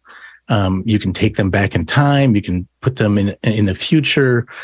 Um, it really allows a person to immerse themselves in the environment and and um, you know it it creates empathy. It allows you to experience that. So people can you know experience what it's like to be in the middle of a combat zone or they can you know be what it's like and experience some ancient architecture and what it looked like you know when it existed or or to see a building before it even exists. Um other things like you know augmented reality it can enhance your existing environment um, you know, kind of speaking about architecture, you could go to a location and pull up your phone and point it at an object and see what that building was like in its original day or um, what it might be like when the new expansions are done or um, maybe you could over like point it at your car's engine and see how the engine works see uh, the uh, electrical flow, see where the fuel lines are, um, you know, be able to see through objects and overlay information. Um, and that's, you know, mixed realities getting to that point too, where you're combining the virtual and the augmented and giving yourself a little bit of uh, a mix of both. Um, they all have some amazing tools, but really it, it's a, it's augmenting and supplementing and you know, allowing people to to put themselves in situations that they just can't experience without um, uh, technologies like immersive medias. Yeah, I suppose the caution there is that you know when computers, the desktop computer first started to be promoted, they said you'd balance your checkbook on it. Um, I don't think I've written a check in three years, but uh, we're kind of moving away from sitting at desks and lecturing, and we're starting to use other methods of, of training and education. And maybe immersive, like you're saying, is a way of having exploration and information presented to you in its context rather than just abstractly. We'll go to Chris for the next remark. Yes, I wanted to talk a little bit about the use of immersive technologies uh, to prepare a person to act in the real world, not in a virtual world. And the two examples that come to my mind are flight simulators for training pilots and cabin crew in how to operate uh, an aircraft, a commercial aircraft, especially under um, crisis conditions, how to respond to emergencies and uh, keep the plane flying level or and then the other example that I've experienced personally is uh, training for escaping from um, a submerged submarine on the bottom. So, with the um, flight simulator, as I understand it, um, it's a hybrid system. There's a, a lot of physical, mechanical, um, simulation of the the deck tilts and and uh, alarm sound and so forth. You're it feels like you're you are physically you are physically in a space that's a mock-up, a duplicate of the uh, cabin of the type of aircraft that you're training on, and also the the view out the front window, so to speak, is uh, virtual. It's a it's a movie essentially, or computer generated image that responds as as the as the terrain would respond if you were actually uh, in flight. And I think it's a very powerful and less dangerous way to train pilots and crew in responding to emergencies because if the first two times they they fail, um, nobody dies. It's, but they know, of course, that they don't have 250 passengers behind them in the cabin, and they know that they're not going to die no matter how uh, clumsily they respond. Uh, so it's it's it's a, a simulation in a way that has lower stakes than trying to do this training um, in actual aircraft above the ground. Um, but also, it it's missing some of the psychological uh, pressures that could influence your performance in the actual situation. Uh, if you're actually landing or taking off in an aircraft, then all of those pressures or possibilities are actually present, not just uh, imaginary. Imaginary.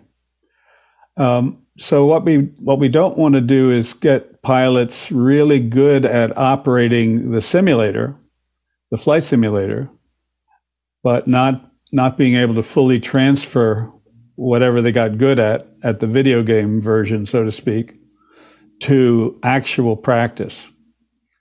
Um, that's that's a kind of a risk, and that gap, potential gap, has uh, very serious consequences. Now, let me just jump in and before you finish, because I got direct experience here. Um, flight simulations are designed to put you under pressure and to give you um, an ability to practice response time, decision time, and to work with those pressures. And they actually do uh, put people through the sweat. Uh, in the military, or at least in the Air Force that I worked with, uh, they call that a helmet fire, where you're just panicking and you're not really making good decisions. And they try and create situations that are so realistic that you're actually not thinking that it's a simulation anymore. You're actually immersing yourself in it. Uh, I can testify that the uh, the trainers that they use for commercial jets also do this kind of training because there's operators in the background monitoring your performance and giving you little um, nudges to make a mistake. And then you learn more and you feel that psychological pressure that you're saying might be missing. So I'm just cautioning you that they actually do account for that in the training. But you had another side of the uh, discussion. Right. Well, the other side of it is uh, during my uh, submarine officer training, one of the uh, the main training experiences that everyone had to pass wasn't wasn't a classroom experience. It wasn't um, turning the right valves at the right time in a simulator, roughly similar to an aircraft simulator, but it was actually um, entering at the bottom of a 100 foot tower filled with water and successfully getting to the top uh, without um, getting the bends, without having your lungs expand faster than your ascent. Uh, and of course, that was real. I mean, we really were 100 feet below the surface that's fully and, immersive in the real sense. Yes. Literally immersive. And uh, I don't imagine that there's an alternative, uh, a virtual or simulation that would provide the um, a demonstration that you could actually do that. There were safety divers every 20 feet, and they they were capable of stopping you if you were holding your breath and not ex- getting rid of the uh, expanding air in your lungs before it became dangerous. Um, and I just I don't see an alternative, a virtual alternative for that kind of a, high stakes um, training. And it, did eliminate some people who were great at um, doing all the uh, the usual maneuvers and understanding how how all the submarine systems operated, but they they were not able to be successful in uh, overcoming the the fear of mm-hmm. Of being uh, maybe not succeeding at uh, preventing their lungs from bursting. Sure. So those are my two thoughts about or two examples of the limits and the possibilities of this kind of uh, virtual training experience. And we'll finish with Mark here. So I just wanted to talk a little bit about uh, immersive media through the eyes of an architect uh, who started in the, the mid 80s and um, saw came into an industry that was primarily still analog. You had a set of drawings that a contractor would bid on, and a set of specifications were which were the written word.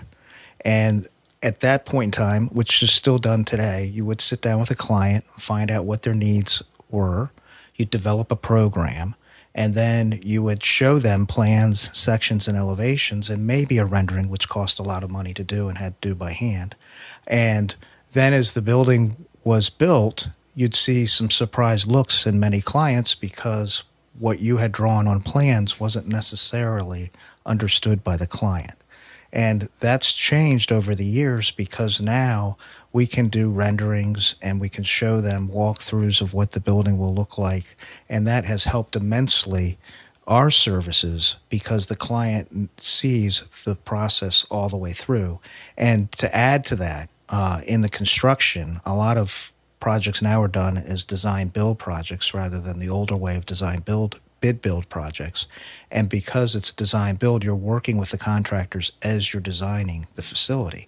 So we will sit there and do clash detection models in where we see all the mechanical systems and where there are clashes with structural systems. And we can actually make changes to the design before somebody puts a shovel in the ground. And that drastically reduces the cost and change orders and things as we go through the construction of a building. So there's been a vast change in our industry uh, over the years because of this this type of media. Thanks for that, uh, John Snyder. You you had a question. Um, let's give you a chance to ask that question. Yeah, my question is: At what point does media become immersive? Well, the definition, of course, is that it's a it's an experience that is unique and and tech, delivered technologically. So, uh, not so much the uh, training for submariners um, that you have a real immersive experience, but um, many times people are put in simulations of a situation. Um, in my experience, I had to develop a program for uh, school principals because they could not put a trainee in the chair and run a school because they knew everybody would be on their best behavior and nothing would go wrong, uh, you weren't going to learn how to handle all the mistakes. And so they created a somewhat immersive experience where you were playing a principal for a day and had to delegate, respond to resp- uh, teacher complaints, or deal with professional issues as well as parents and all the rest through a two and a half hour intense session. And I can tell you some of the students actually, you know, they were sweating bullets through that that two and a half hours because it was a very high pressure situation. Um, I'm going to go to Rick and uh, Mark. Did you have something to say about that? Well, I was just going to say it becomes immersive when you can, in our industry, take the client and put them in a virtual world and let them walk through a building, see the lobby, get a sense of scale and color, and just the flow of a space they can, you know, if it's a residential house, they can see where the bathroom's going to be, where the laundry room's going to be, and they can walk through it and actually start to reach for things and get a sense of space that's not there just by looking at two dimensional drawings. Yeah, that's a visualization method to give you the view or the vision of what the designer is doing. Uh, Rick?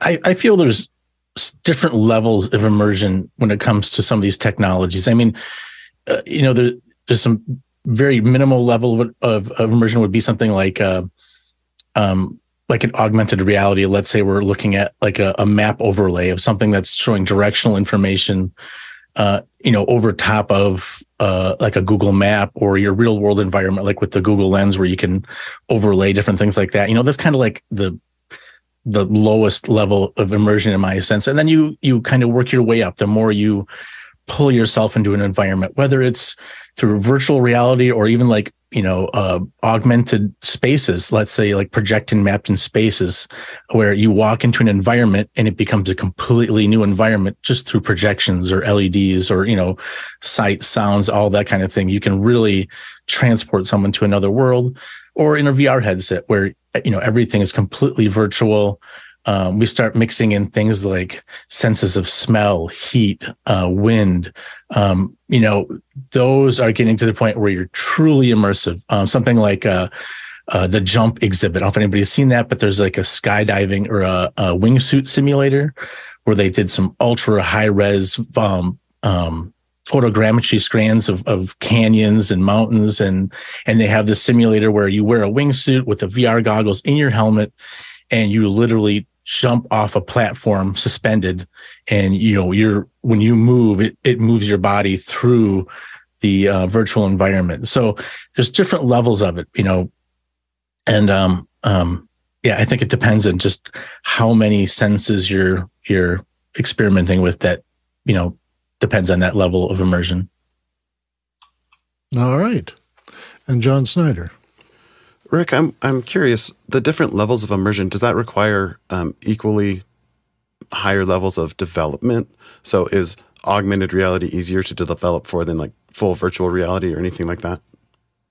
Well, you know, it, it kind of depends on, I guess, the delivery method in in a lot of ways too.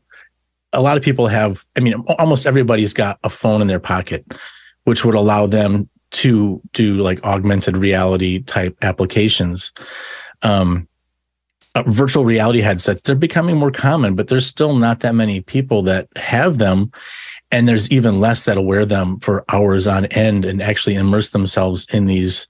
Um, but each have different levels of development. Absolutely. Uh, Apple has all kinds of great augmented reality tools that allow you to build augmented um, applications and and functionality you know sometimes right on your phone you can build little ar apps and and you know overlay things in your environment without even leaving an ios device. Whereas you know some of the higher end things you're talking like you know real time computing with um, ray tracing and um, things like you know using like a um, Unreal's like nanite technology to do really high polygon counts um, and have it play back really smoothly to give you ultra realistic um, immersion.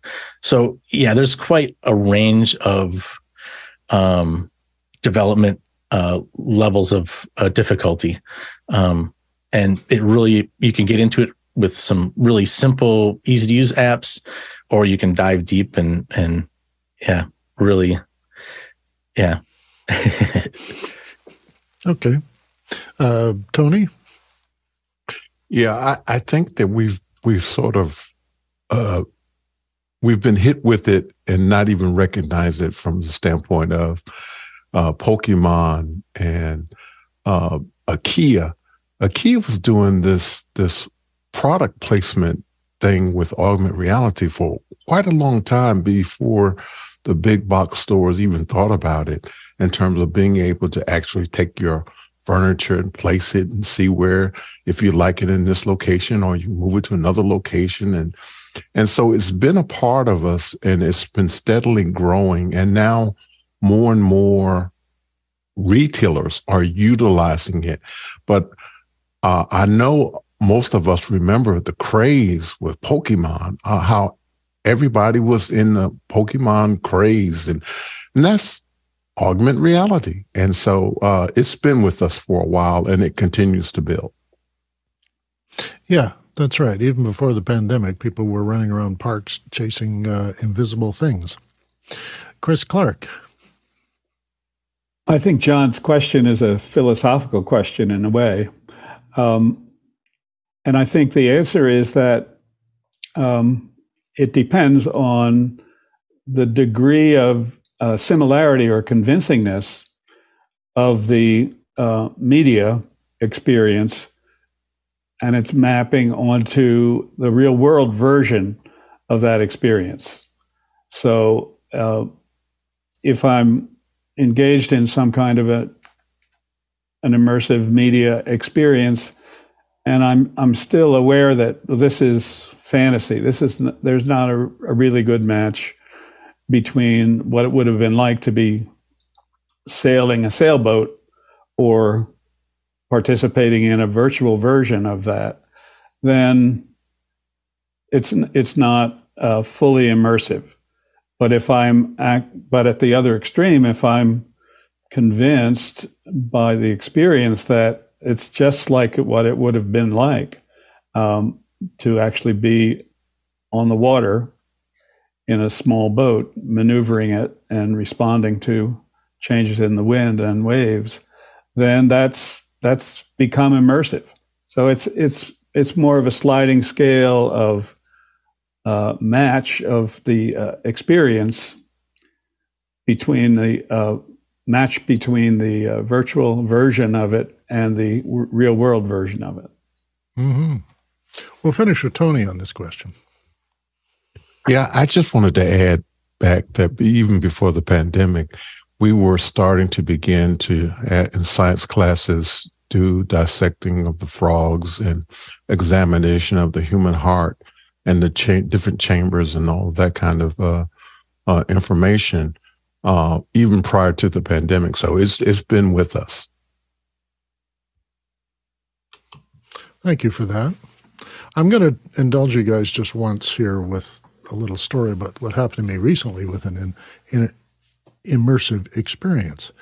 Um, I recently was in Tokyo, and this um, it's a converted warehouse uh, out on the where the shipping area is, so it's a little bit hard to get to. It's called teamLab Planets, and and it's it's a giant immersive experience. There were uh, hundreds of people lined up to go into this thing. They go in 50 people at a time. You take your shoes and socks off and you roll up your pant legs. You're uh, given a locker room where you can put your stuff, and you're allowed to bring your phone in, take a picture of what's going on, and then you have this immersive experience. The experience included uh, ankle and, and thigh deep water. Uh, it included um, projections uh, and um, live flowers that moved. And it's almost impossible to describe a, a garden of chrome pods that if you move them, they make music.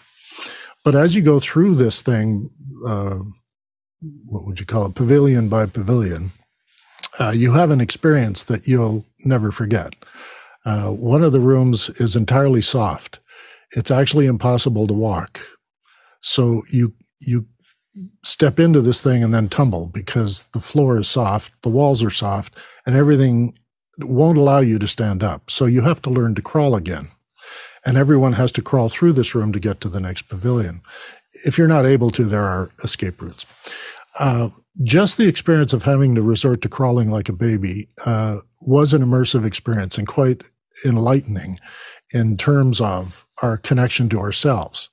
And the experience of each of the pavilions was another factor of who you are as a human. And the water pool was uh, a milky white water about a foot, maybe a foot and a half deep, and children were held so they wouldn't get all wet.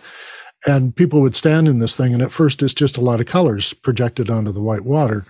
But eventually you start seeing them transform into swimming creatures and fish and eels and stuff and you look down at this and you look around and if you start moving the fish move away from you. And if you stand still they'll swim around you and they'll come and explore you but they never actually go through you. And the ai that's in the projections knows who's in the room. So there's 50 people in a giant pool and the ai knows to project around these people. And the experience was almost uh, embryonic uh, or even primitive that a civilization that was just discovering that you could fish would discover that there are these creatures that have a knowledge that operate in the water. Uh, by the time you came out of this thing, you felt more connected to the earth than you did going in. Uh, you paid, you know, forty dollars for the privilege of this experience, but the number of pavilions that were in there to give you this experience were well thought out, AI driven. You you were weightless in some of them. Uh, you felt dizzy in other ones, but you were given experiences that you're that were more art, but art with a, a message. And I think it was a groundbreaking concept that might actually be adopted wider. Um, not so much as a Disneyland kind of experience where you you know you're frightened or you're thrown around by the devices they built, but you're actually exploring how you feel about things while you're experiencing it. I just tell that story because we, we talked about the the diver thing where you have to learn to not uh, surface too quickly, and there are reasons we do physical training.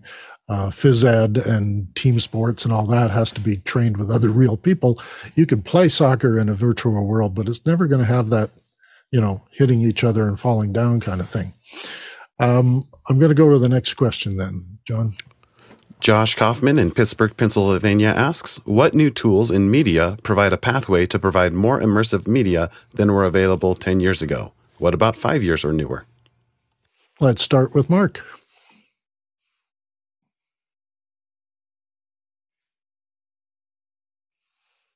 Mark Julian. Oh, you're muted, Mark. Sorry. Hit it twice, I guess. Anyway, yeah. so sticking in the architecture and engineering world, many years ago, we draw two parallel lines and they would represent a wall. That wall would be keyed to a, maybe a partition table that would tell the contractor what kind of wall it is. And then you'd go to another page and have a detail. Uh, building information modeling came in about 10 or 15 years ago, and it changed in the sense that it was a database. So you would grab an assembly of what wall type you wanted, and now there was a database. So when you were completed with the design, the cost estimators could go through because they had a list of all the materials that were making up of that building. More recently, what's really changed the industry is the gaming world because the gaming engines have tied together with the graphics cards, and what would take you know minutes from a simple rendering to hours or days for a complex walkthrough to render now happen instantaneously. So the designers can actually see as they design a building how it's changing in real time and what what shadows may occur on an elevation by utilizing certain devices.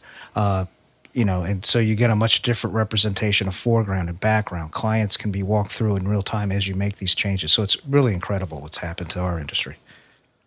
In my field, uh, pre-visualization has emerged in the last five or 15 years. Um, it's where special effects people can actually see on a monitor what their effect is going to look like, and the performers in that scene or in that scenario can actually act against real images instead of having to imagine what's going on. Uh, Rick, you're next. Well, I, have got several things I, I, wanted to kind of discuss, but um, touching on what Mark had mentioned about the real time technologies, I think that's probably one of the biggest um, developments that I think are really going to change a lot of things. And it affects so many industries from architectural to gaming to um, video productions and, you know, um, shipping and yes, yeah, so many logistics things. Yeah. and that. Yeah. Yeah. The, just to be able to do this in real time is just amazing. Um, but some of the other technologies that kind of work with this, um, I think that are pretty big are things like um, types of 3D capture, like volumetric capture, where you're able to capture a video scene and and then be able to put yourself in any position um, in that scene. For, for like example, um, Intel's Freeview or um, um, 3D. I can't, it's changed a few names now, but they use that for uh, some of the NFL games where they do the matrix style playbacks where um, you can put yourself into the position of the player. They actually have a be the player type view where once they capture the scene, you can actually put yourself in any of the positions of any player or any space on that field. Um, so that, you know, volumetric capture is kind of like taking photogrammetry and putting, applying it to video. And now you're looking at things like uh, NeRFs or uh, neural radiance fields, which are allowing you to capture things that were difficult with volumetric. So volumetric, it's really hard to capture. It's like a math based capture. So it's hard to capture things like glass or reflective materials, things like that, where NeRFs, um, it's a neural radiance field and it's actually capturing how the light is reflected in a scene, which is allowing people to capture glass and metal and, you know, other shiny objects. Another big, um, development, and it's kind of been around for a while, but it's really come a long way, is um, virtual humans or digital twins, allowing you to be able to accurately capture a person and recreate them in a 3D environment and animate them. Um, this, you know, the thing about a digital human is they don't age, they don't get sick, they don't get pregnant, they don't get acne, they don't gain weight, they don't lose weight, you know, they don't show up sick they're you know you unless have a digital twin. to yes yeah yes unless you create that narrative yeah um on that sense, there's some like body tracking and facial tracking. Like, you know, before we had to have some really expensive gear to do this.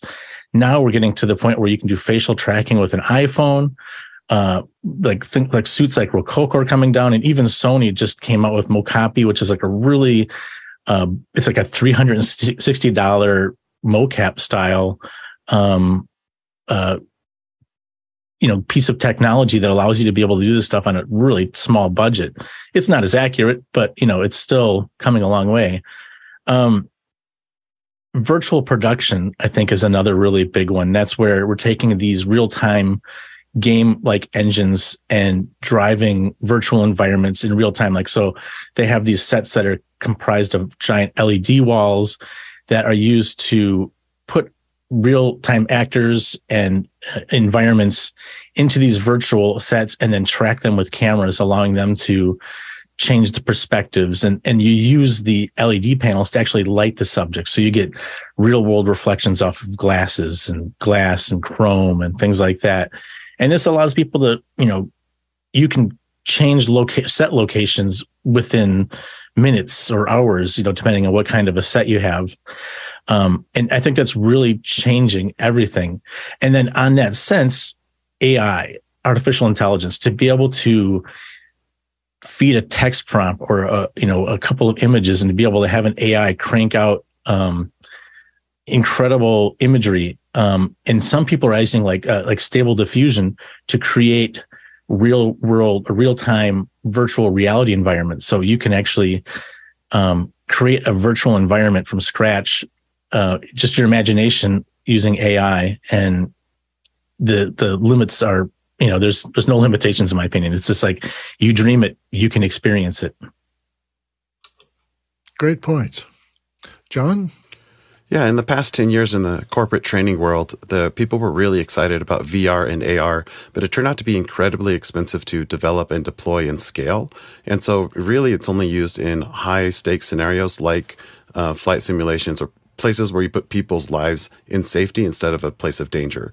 What's really come up in the corporate training world is additional tools to create simulations that can help the processes in the brain that need those judgments and need those scenarios to come out. Uh, what we're seeing right now and coming soon is that use of AI to auto generate some of those sorts of conversations. And so for the call centers, um, what I'm starting to see are tools where it will listen to a whole bunch of calls and then have an artificial human call into the trainee and analyze what the person's doing on their computer uh, to make sure that they're following the right steps and have it not just be a, a rote uh, repetition. Hmm. Okay, we'll move through some questions. Next one. Next question is from Douglas Carmichael. What price point will be needed to make immersive content mainstream in education? Would it be the Meta Quest 2, 329 to 429 USD, or would something less expensive be needed? I guess my first reaction before uh, we get back to you, John, is that the infrastructure that's behind the Quest 2 is probably the significant cost. So, John, you want to add to that? Hundred percent right. It's the it's not just the cost of the equipment and deploying it. It's maintenance, repair, um, making sure things stay updated. So there's whole recurring costs for that. There's development time costs, which is the most expensive thing, is building the training materials in the first place. Next question. Josh Kaufman in Pittsburgh, Pennsylvania asks, "What are the social repercussions of media becoming even more immersive than it already is?" What has the recent past taught us now that several lifetimes of ice seeking content are ever present in our pockets? Go ahead, Chris. Well, I made a little list of things that I think are uh, possible social consequences. Uh, one is the possibility of social isolation. People who choose to to live in a virtual immersive world uh, as an alternative to um, getting out of the office and into the into society. Mm-hmm. Um, a lot of this was uh, alluded to during the pandemic with regard to uh, going actually going to school versus participating in school at a distance through Zoom or other distance technology. Um, and relatedly, uh, I think it's it's it will be harder to uh, refine one's theory of mind. That is, to understand that other people have a, a different view of the world than I do. Um, if if I'm not practicing with actual other people who actually do have a different uh, theory of mind or view of the world than I do, then mm-hmm. I'm mm-hmm. I'm imagining that uh, that yeah uh, capacity to read other people, to read situations, to to, uh, to connect. Respond. Yeah, it would um, be a cost. Um, I've read about, but don't fully understand, deep fakes and uh, the possibility of identity theft or uh, through technology uh, posing as someone whom you're not and and using that for nefarious purposes um, as well as misrepresentation of yourself you know if i were to go on a dating app uh, i could uh, misrepresent myself as uh, taller than i am today or with with less gray hair and and more of the brown hair that I grew up with, um, mm-hmm. and so forth, with whiter teeth, without all the inconvenience of teeth whitening. Um, and finally, I think there's a looming threat to artists.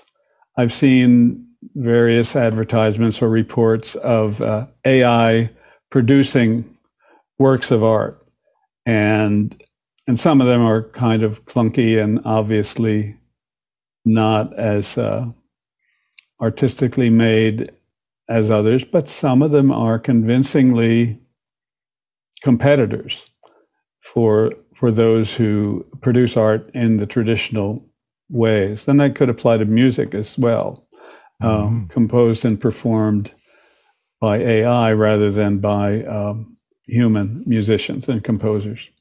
So that's my short list. Oh, thanks for th- that. And things to think to, about. To even add to your list, the concerns about surveillance. Uh, when right. you're in the virtual world that isn't cameras that's watching you, it's the entire AI that's watching you. Rick will bring it home with you.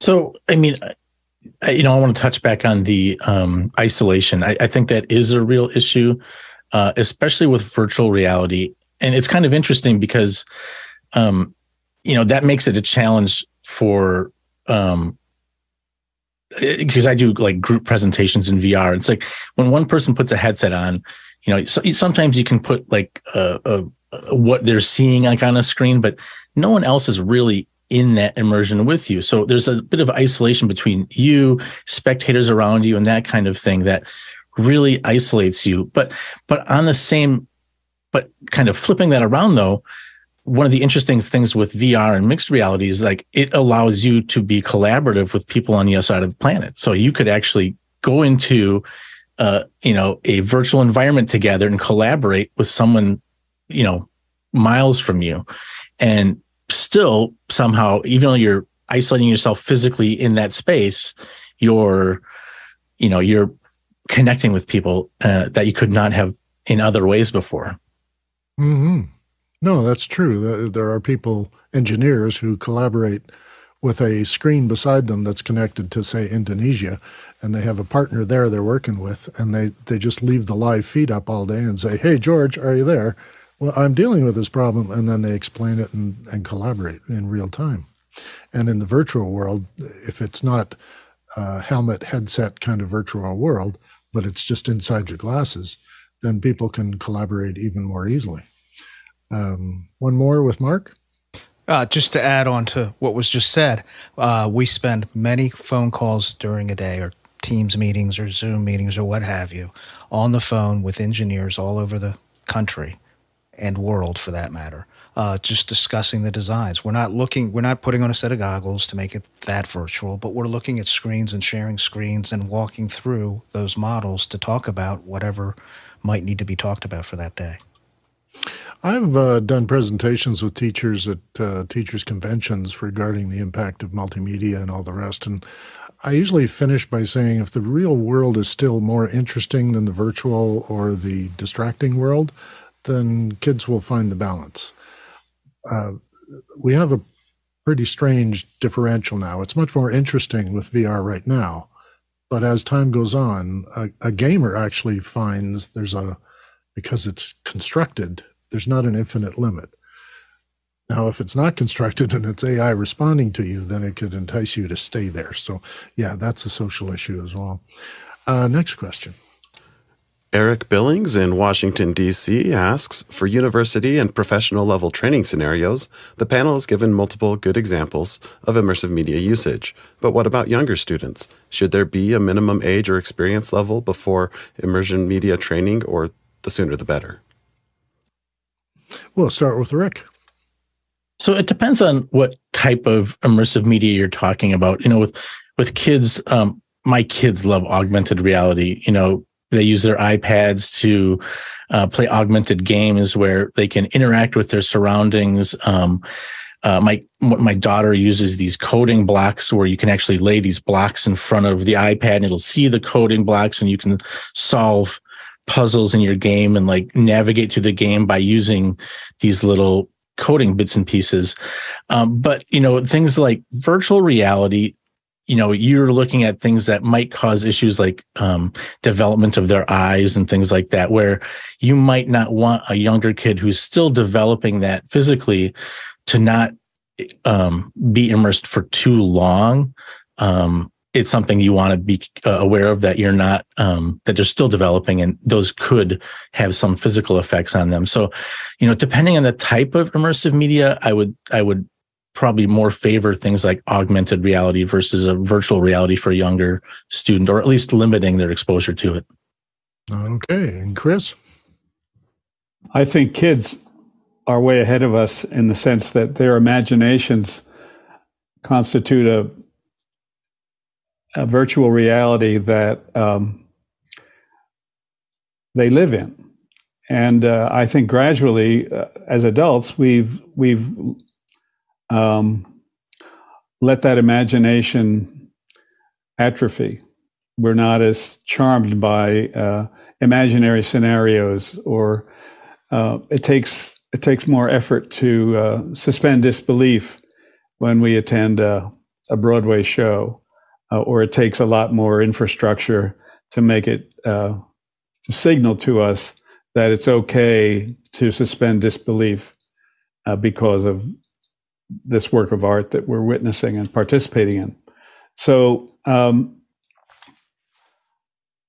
my my prediction is we'll learn a lot more about the limits and possibilities of virtual rea- immersive experiences, immersive media, from children participating in in immersive media, things that we adults don't imagine or pay attention to or experience um, when we participate in the same or similar um, immersive media experiences. Now, I, I accept uh, the caution that there could be uh, risks to uh, children, uh, and I think those need to be taken seriously. And I think we shouldn't um, be overly protective because we have a lot to learn and children have a lot to learn by trying these things out in ways that um, inform us about where the guide guardrails ought to be and where the possibilities are that perhaps go beyond what elders like ourselves uh, predict or intend. Mm-hmm. Okay. Well, uh, a big thank you goes out to all the people who submitted questions today and every day. Uh, you're the community who make these discussions possible. As well, I'd like to acknowledge all the people who volunteer every single day to operate the integrated systems of office hours and after hours and recognize their dedication for nearly 1,000 days and counting. We thank you along with today's panelists who provided valuable insight in today's subject. Thank you.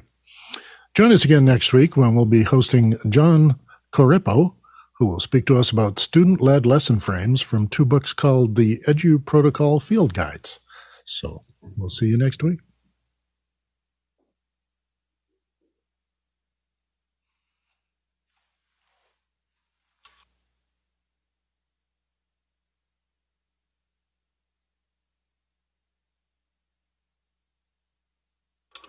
Thanks, everybody.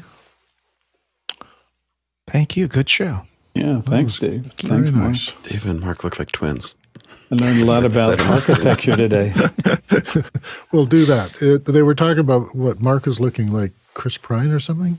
Is that this morning? Yeah. Uh, no, it was uh, my, Nigel.